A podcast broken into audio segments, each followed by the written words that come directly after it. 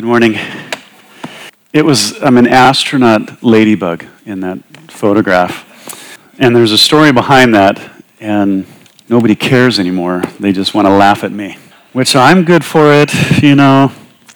So the story actually is, and if you don't care, it's too bad, I'm going to tell you anyway.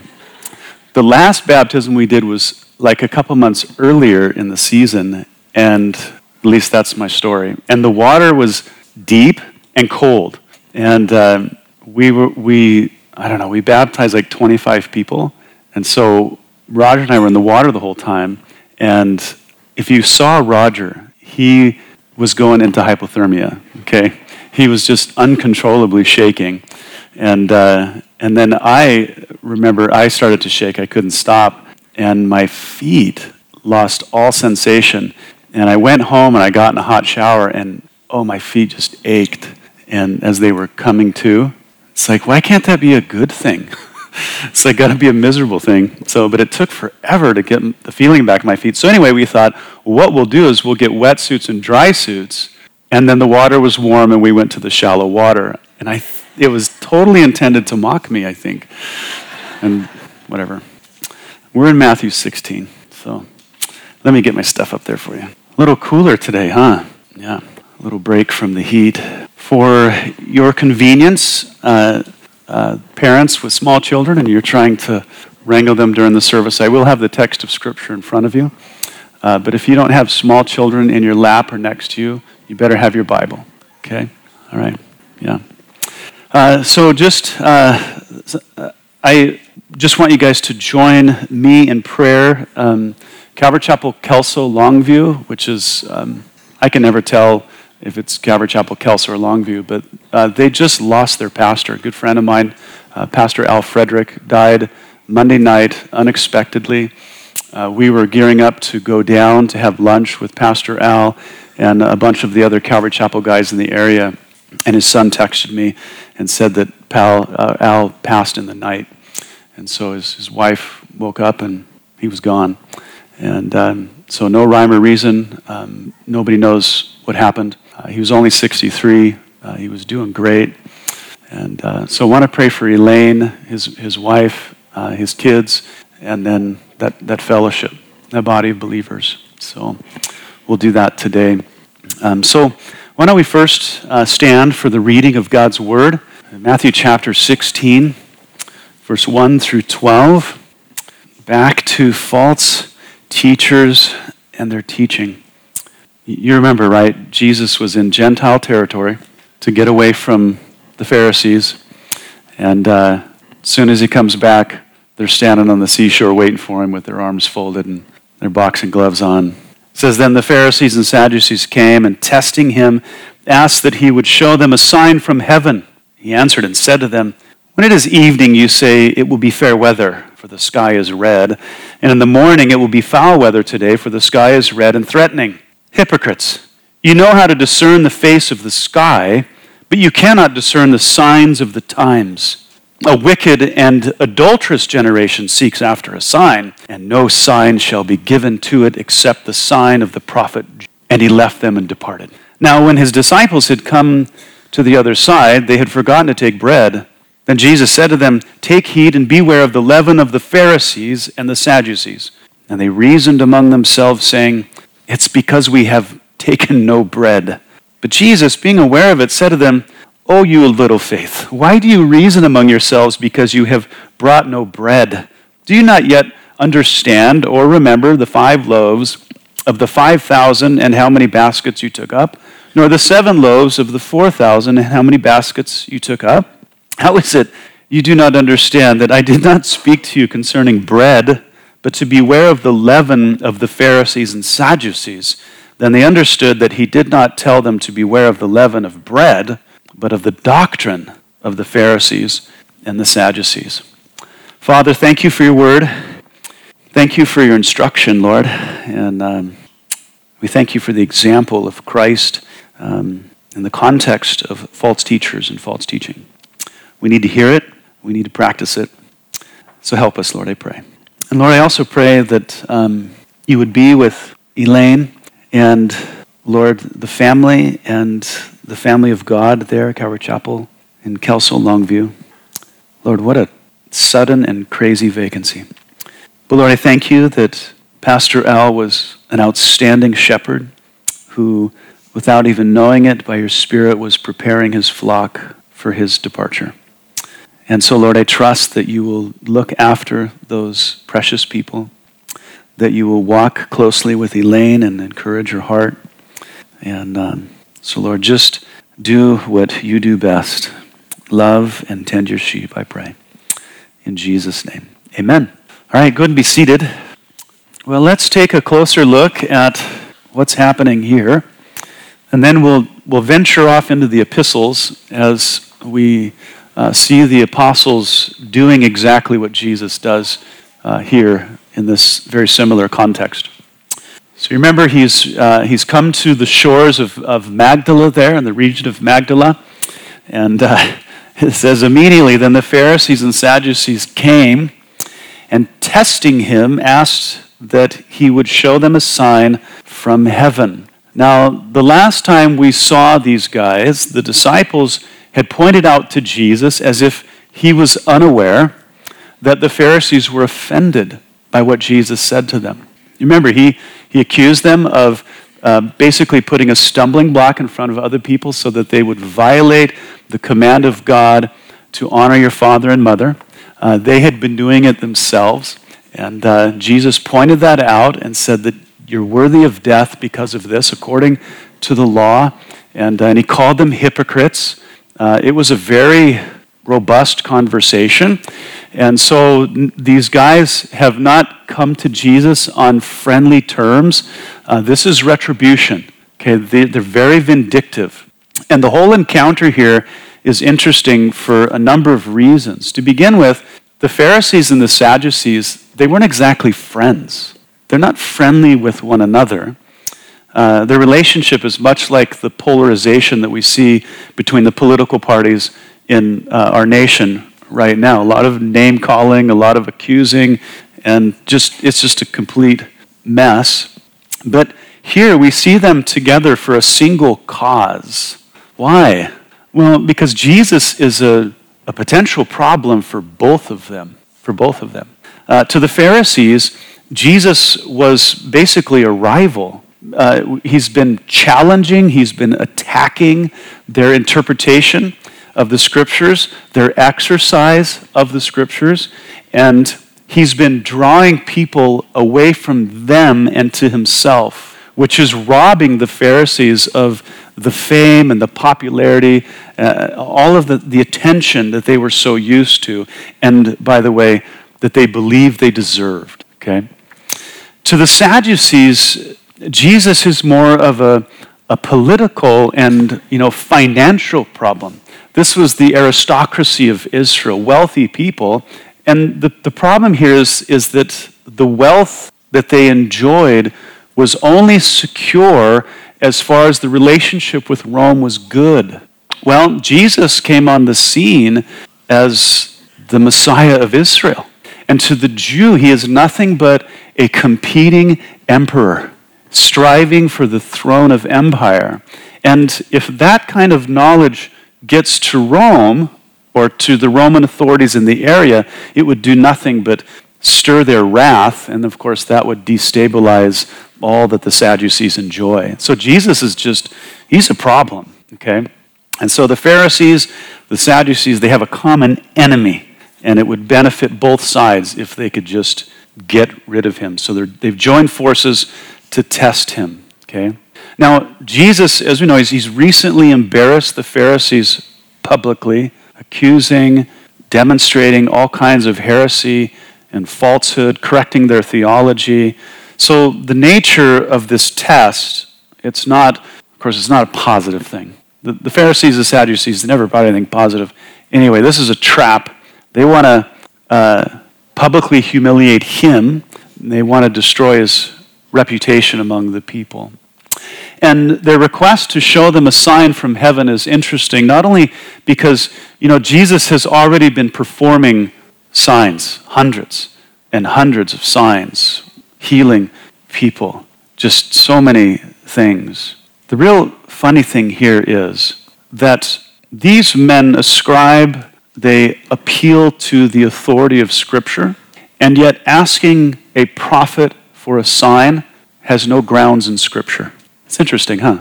Yeah, God Himself, uh, you know, He instructs His prophets to show signs, to, you know, verify their office, their authority to the people. But I can't find any instruction from God, especially in His law, uh, telling His people to ask a prophet for a sign to prove themselves. Uh, there is a place where uh, King Hezekiah, you know, he's dying, and Hezekiah or Isaiah says, "You'll live," and Hezekiah's like, "Whoa, whoa, whoa, whoa! how do I how do I know?" And so he asks Isaiah for a sign to confirm that uh, he will be healed, and then he gets this great sign. It's 2 Kings 19, 29, and recorded in Isaiah 38, 22. But this is very different from requesting a sign from a prophet to verify his calling. It's actually the other way around in Scripture. Deuteronomy 13, which we visited earlier in Matthew 7, it actually instructs God's people that if someone is performing signs and wonders, they shouldn't evaluate the signs and wonders, they should evaluate the teaching. Interesting, huh? Evaluate the teaching. If the person's teaching passes the test of orthodoxy, the miracles he performs just further demonstrates their legitimacy. Okay? Our primary concern is always, always truth as it corresponds with the Word of God. Amen? Always. Even if, uh, when it comes to uh, discerning spirits, John says that we evaluate them based upon what they teach, what they profess, or what they do not profess. You know, it's interesting, ever since the time of Christ, and I would say even more so today, People are after signs and wonders. And what they do is they think in their mind, well, if this person can perform signs or wonders, whatever they say must be true. You get it?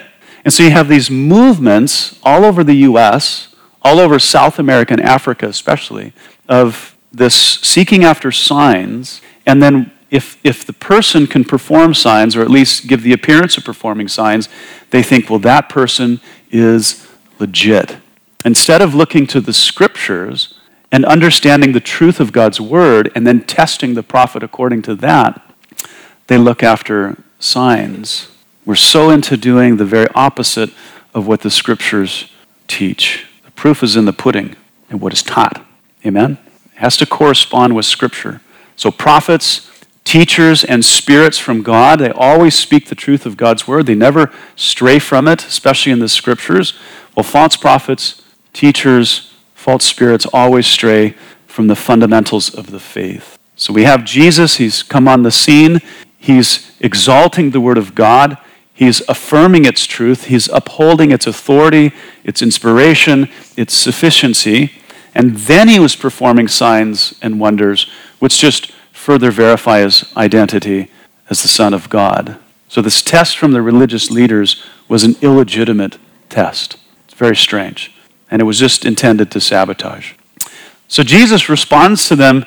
He answered and said, When it is evening, you say, It will be fair weather, for the sky is red. And in the morning, it will be foul weather today, for the sky is red and threatening. Hypocrites, you know how to discern the face of the sky, but you cannot discern the signs of the times. So apparently, they weren't just the religious leaders of Israel, they were also their meteorologists. And so, by the appearance of the sky, they would call the weather. Now, in Luke's account, uh, Jesus confesses, You even do a pretty good job. Yeah, but before they could pat themselves on the, the back, Jesus drops the mic and uh, leaves. But not before he, he uses the H word again. And this time he includes the Sadducees. He says, You hypocrites. Now, again, this word does not refer to someone who says one thing and does another, as we talked about. Okay? Remember in chapter 15, these Pharisees were teaching the people a way to dishonor their father and mother, and they were doing the same. So they were saying and doing the same thing. So that's not really the way that we use the word hypocrite, right? The Jews use the word to speak of someone who's wicked, someone who pretends to be holy, someone who pretends to be pious, but their motives and their heart is corrupt. They're filled with pride and self will. And so these wicked men could interpret the weather, but they could not interpret the signs of the times, even though, this is what's so crazy, is that was one of their primary responsibilities as the leadership of Israel, especially at this time in history. Jesus in chapter 15 called them blind guides, blind to the signs of the times, and specifically to the identity of the Messiah. Now, we can't forget that, you know, Jesus was the sign of the times, right? He was the sign of the times. He was working miracles. He was exercising authority over demons and nature. He was fulfilling prophecy after prophecy. These guys couldn't see it. And they came to sabotage the work of God. It's crazy. They were hypocrites, they were evil. So, you know, you want to know why people can't see Jesus for who he is? We think, well, they don't just, they just don't have enough knowledge. They just haven't been informed enough. They haven't, no, it, it's because the heart is corrupted. They're blinded by it. it, it it's not because Christianity, the scriptures, and the gospels, you know, fail to stand under scrutiny. Uh, history has proven that the scriptures stand. Amen? They stand. It's because people, as the psalmist says, they drink in iniquity like water.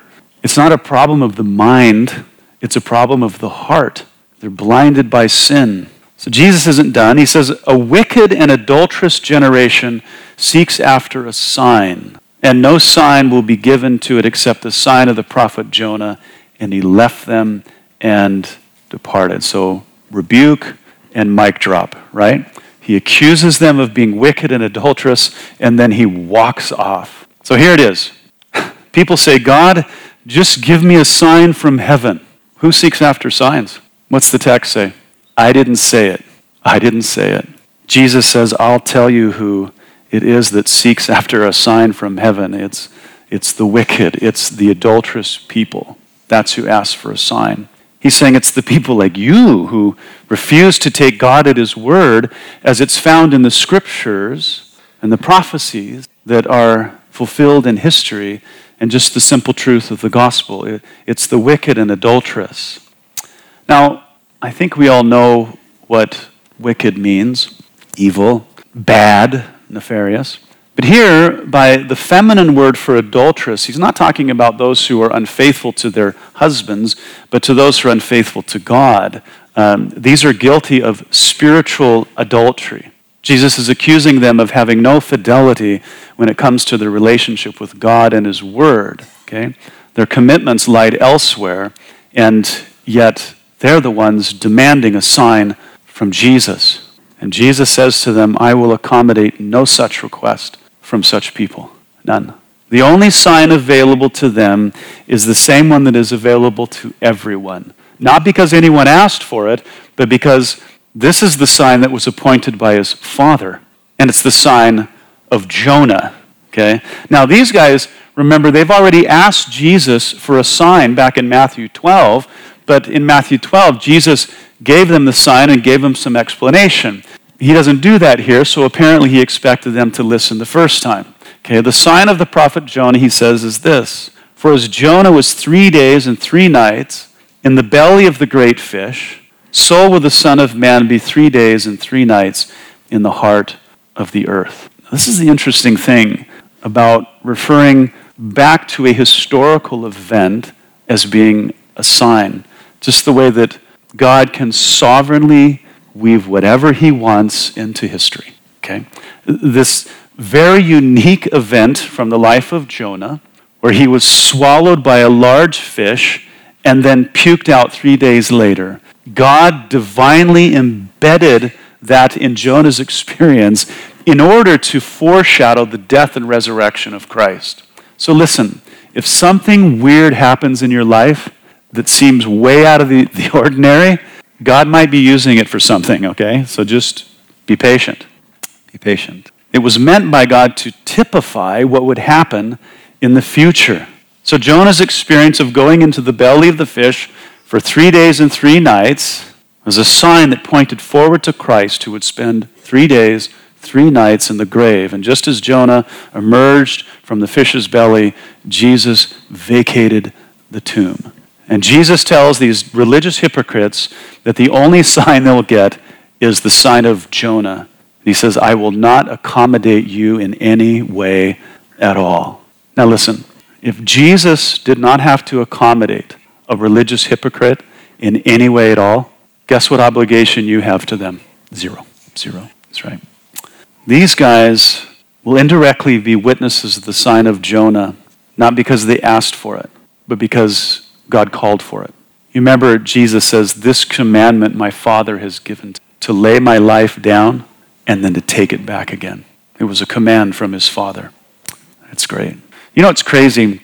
The sign of Jonah is the sign of signs, and it always will be the sign of signs. You look at every sermon in the book of Acts, the resurrection is mentioned.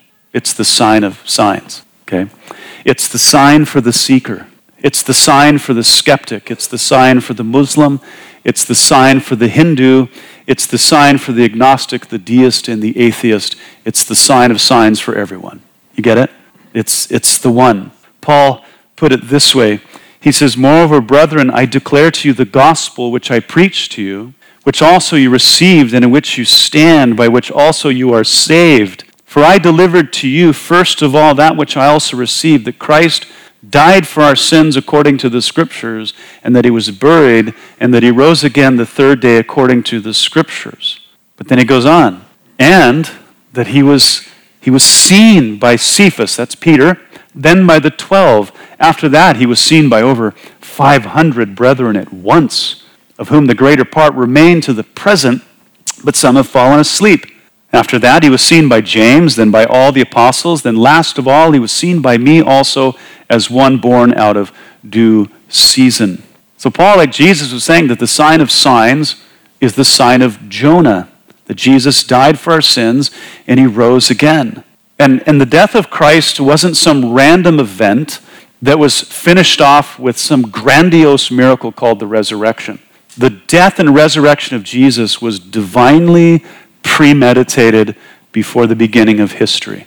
Revelation 13:8 Jesus was slain before the foundation of the world. And it was witnessed by hundreds of people, most of which were still alive when Paul wrote his epistle to the Corinthians. So the thought there is Paul says, if you don't believe me, you can go talk to the witnesses. Okay?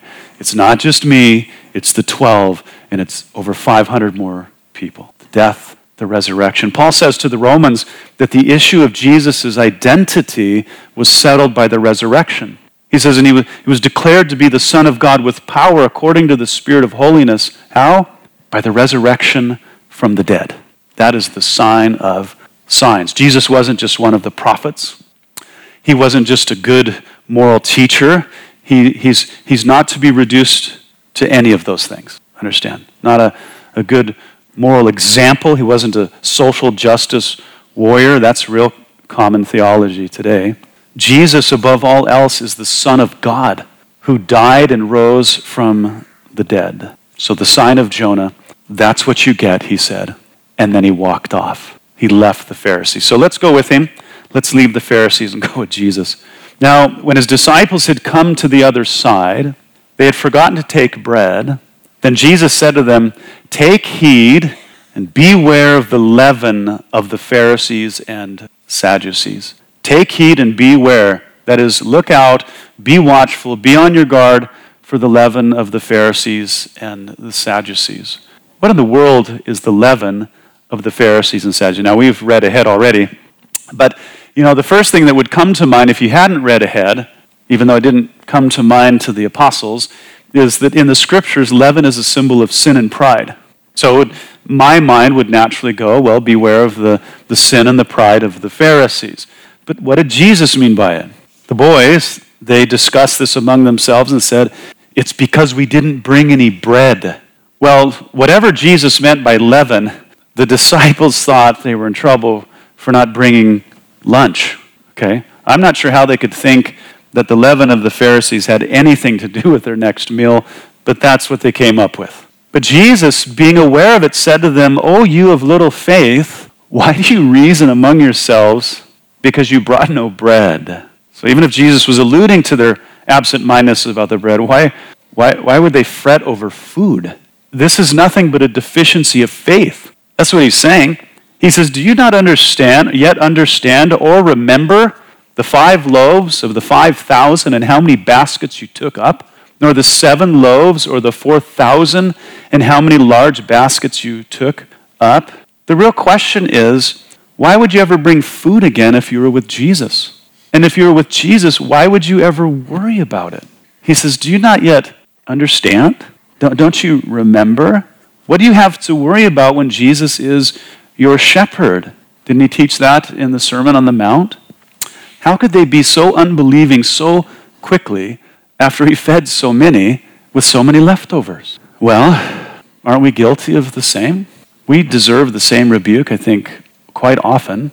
God has promised us to provide all of our needs according to his riches. And mind you, the first demonstration of his riches was Jesus.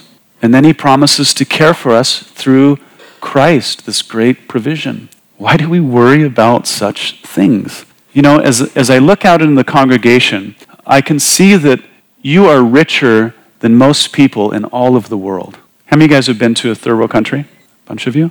How many think you fare well compared to them? I hope so. Okay.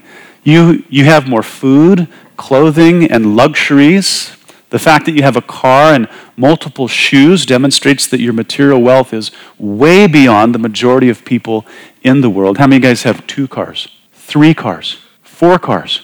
Let's just stop.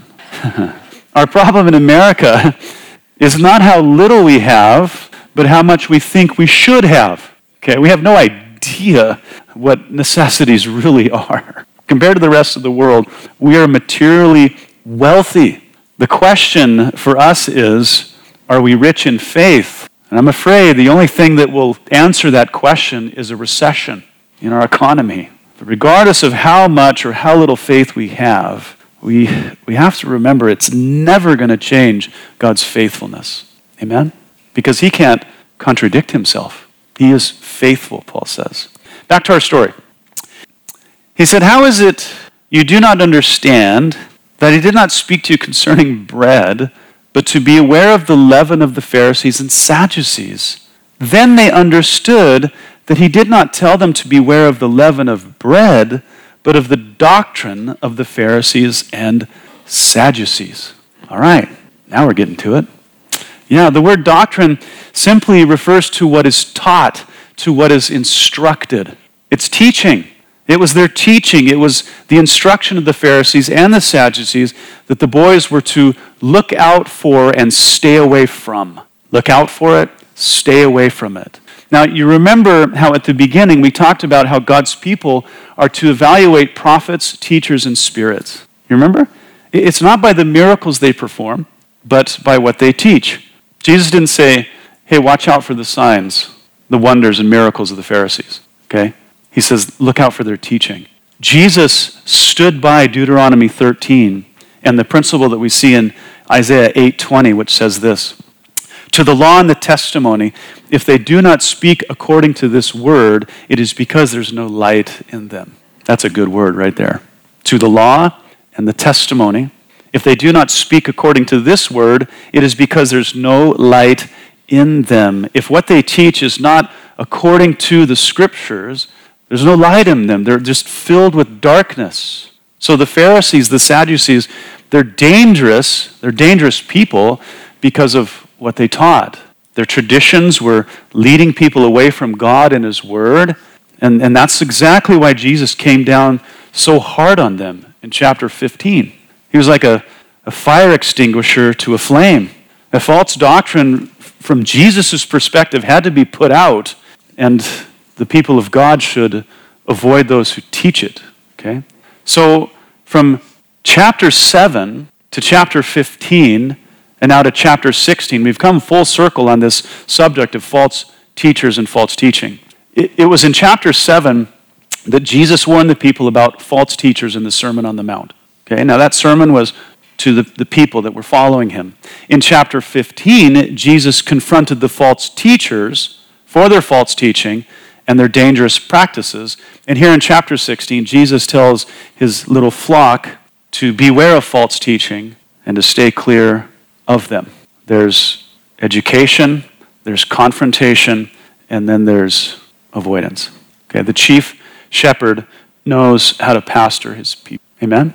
A good shepherd educates his flock about the dangers of false teachers. He confronts false teachers when they're a danger to his flock. He identifies false teachers for his flock, and he steers his flock away from them. Okay? And Jesus' example of confronting false teachers was followed by the apostles. He was raising up shepherds, right? He was raising them up. Peter confronted Simon in Acts 8 there in Samaria. Paul confronted a false prophet named Bar Jesus in, in Paphos, Acts 13.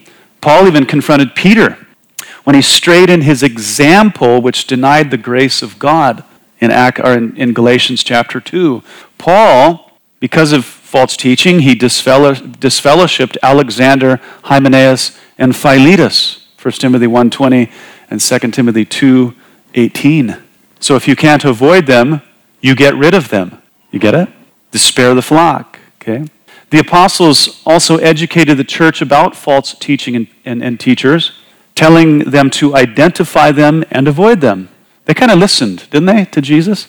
Paul says, Now I urge you, I urge you, brethren, note those who cause divisions and offenses contrary to the doctrine which you learned and avoid them. Uh, to mark means to keep your eye on them to keep a lookout for them. They're a danger, and their whereabouts and what they're up to should be monitored. Should be monitored. But we should stay clear of them. So be beware of danger and avoid it. Paul goes on to say in chapter 16 here that these people do not serve our Lord Jesus Christ, says they actually serve their own belly, their own appetites. He says they're deceivers who are doing the work of Satan, whom Christ intends to crush under his feet. Can't wait for that. Early in church history, the apostles, you remember, they gathered together to rid the church of old covenant things, not necessarily Old Testament literature things, truths of God and so forth, but the covenant itself, things that did not pertain to the new covenant, like circumcision and the legal system of Moses, Acts 15 24. So, very early in church history, they said, We got to get together, we got to clear this up because there's Jewish Christians out there trying to get Gentiles circumcised and to keep other things in the law of Moses that, that just are not a part of the new covenant. So they cleared it up. Paul, he commissions the elders of the church to confront false teachers. He says that an elder must hold fast the faithful word as he has been taught, that he may be able, by sound doctrine, to exhort and convict those who contradict. Well, why would an elder need to do that, Paul?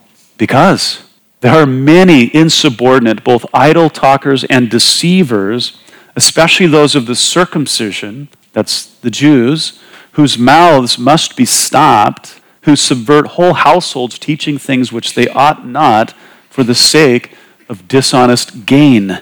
Because God has called elders to be the guardians of doctrine, and they are those who are to protect the flock from danger. Paul warned the believers of Galatia about embracing even a different version of the gospel, which he says is no gospel at all. Those other so called gospels do not save people, but he says they condemn them. He said to the, the, the, believers of Galatia, he says, I marvel that you are turning away so soon from him who called you in the grace of Christ to a different gospel, which is not another, but there's some who trouble you and want to pervert the gospel of Christ. But even if we, this is what Joseph Smith and Mohammed should have paid attention to, but even if we or an angel from heaven preach any other gospel to you than what we have preached to you, let him be anathema in the Greek, condemned, accursed. So, too often, you guys, the danger of false teaching is underestimated by God's people. Do you know that the number one convert to the LDS church is evangelical Christians. They've underestimated the danger. That they're not educated in the scriptures, okay? Misguided tolerance and patience. You guys, they're trendy in the church today when it comes to false teaching. But when we look at Christ, his teaching, the apostles, and theirs, there's just, there's just no room for it. There's no hint of that. They didn't put up with it. it. It's spiritually mature, of course, to be tolerant and patient in the proper context. But when it comes to heresy and heretics, the scriptures absolutely forbid it. Paul says, We gave no room for them, speaking to the Galatians. Yeah. Now, to be clear, when we're talking about false teachers, false teaching, we're not talking about young believers who are, you know, growing in their understanding of the truth of the word, their understanding of God. We're not talking about those that are simply misinformed and then misspeak. Those are people growing in their understanding. We're in the middle of instructing them and helping them Okay? We're talking about those who are trying to advance something contrary to the truth of God's word, that which contradicts and confuses the gospel of grace. They're trying to evangelize uh, God's people by leading them to their camp. These are deceivers, uh, trying to turn people from the truth. False teachers, they, they have an agenda. Have you ever noticed that? They have an agenda. The Mormon church, the Jehovah's Witnesses, Islam, you know, most of the messianic movement, a host of others, fit into the camp of those who have an agenda to lead people into their thing. Okay? There should be no tolerance for what they teach. All of them, all of them, without exception, deny the grace of Christ and they offer a different gospel. And Paul's he's very clear about an alternative gospel and the fruit of it. I, I realize it's controversial, partly because there's so many in Lewis County, but the Seventh day Adventist Church denies the gospel of grace okay, by its insistence on keeping the law and Sabbath keeping, dietary regulations, and its false doctrine of what they call the investigative judgment, which is both bizarre and completely heretical. Now, I, I'm, I do not consider myself an old man, and neither do you. But I, I've been around a little bit. I've engaged with people, and whenever I've engaged with serious Adventists, their primary, their number one concern is to get me to keep Sabbath rather than to love Jesus and obey him. The same thing with all the other groups out there.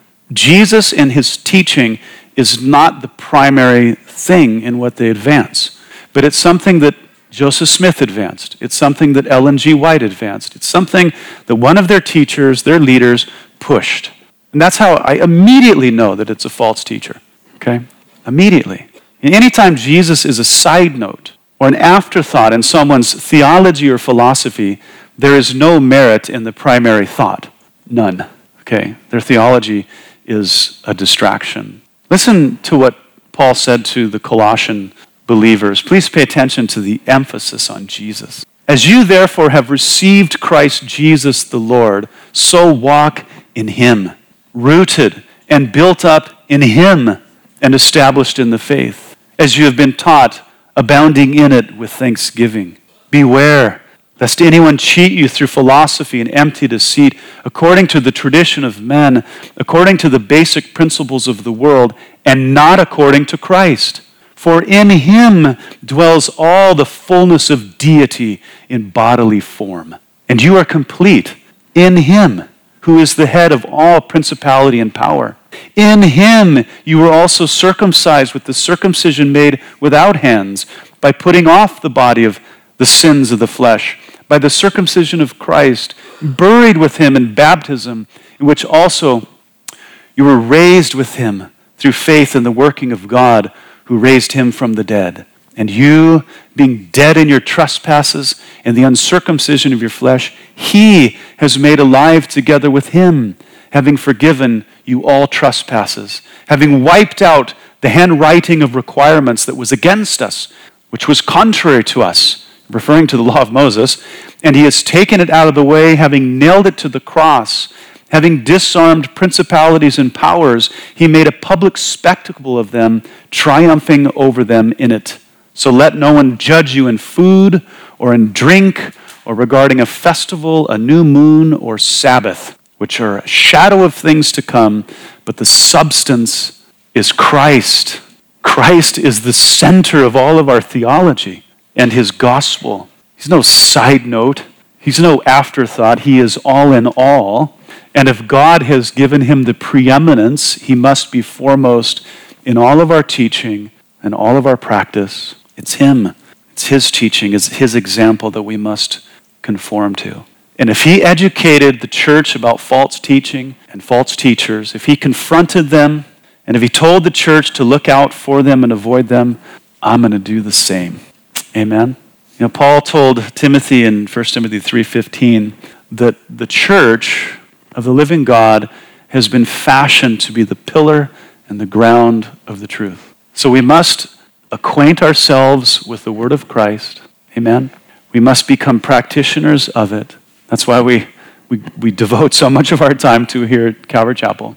So that when you look out there, you can put your finger on it and say, no, does not exalt Christ, does not conform to his word.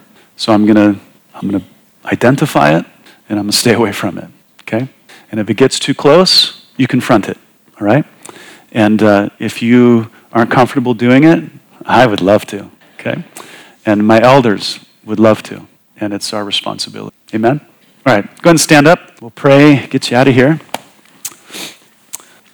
Well, Lord Jesus, we, we love you.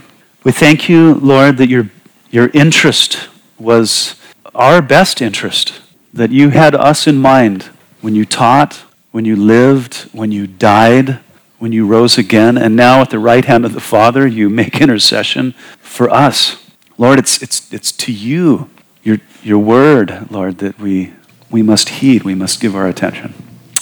So, Lord, I pray for, for Calvary Chapel, my church family that, Lord, that you would just give them a hunger and a thirst for your word, that they would feed on it, Lord, they would be nurtured by it, acquainting themselves with it, so they might use it, Lord, both to protect and to defend, to identify. Lord, please protect us and help us to be diligent, Lord, in the word so that we just, we know what's up. So, Lord, thank you. We love you. And uh, it is our pleasure to worship you in Jesus' name. Amen.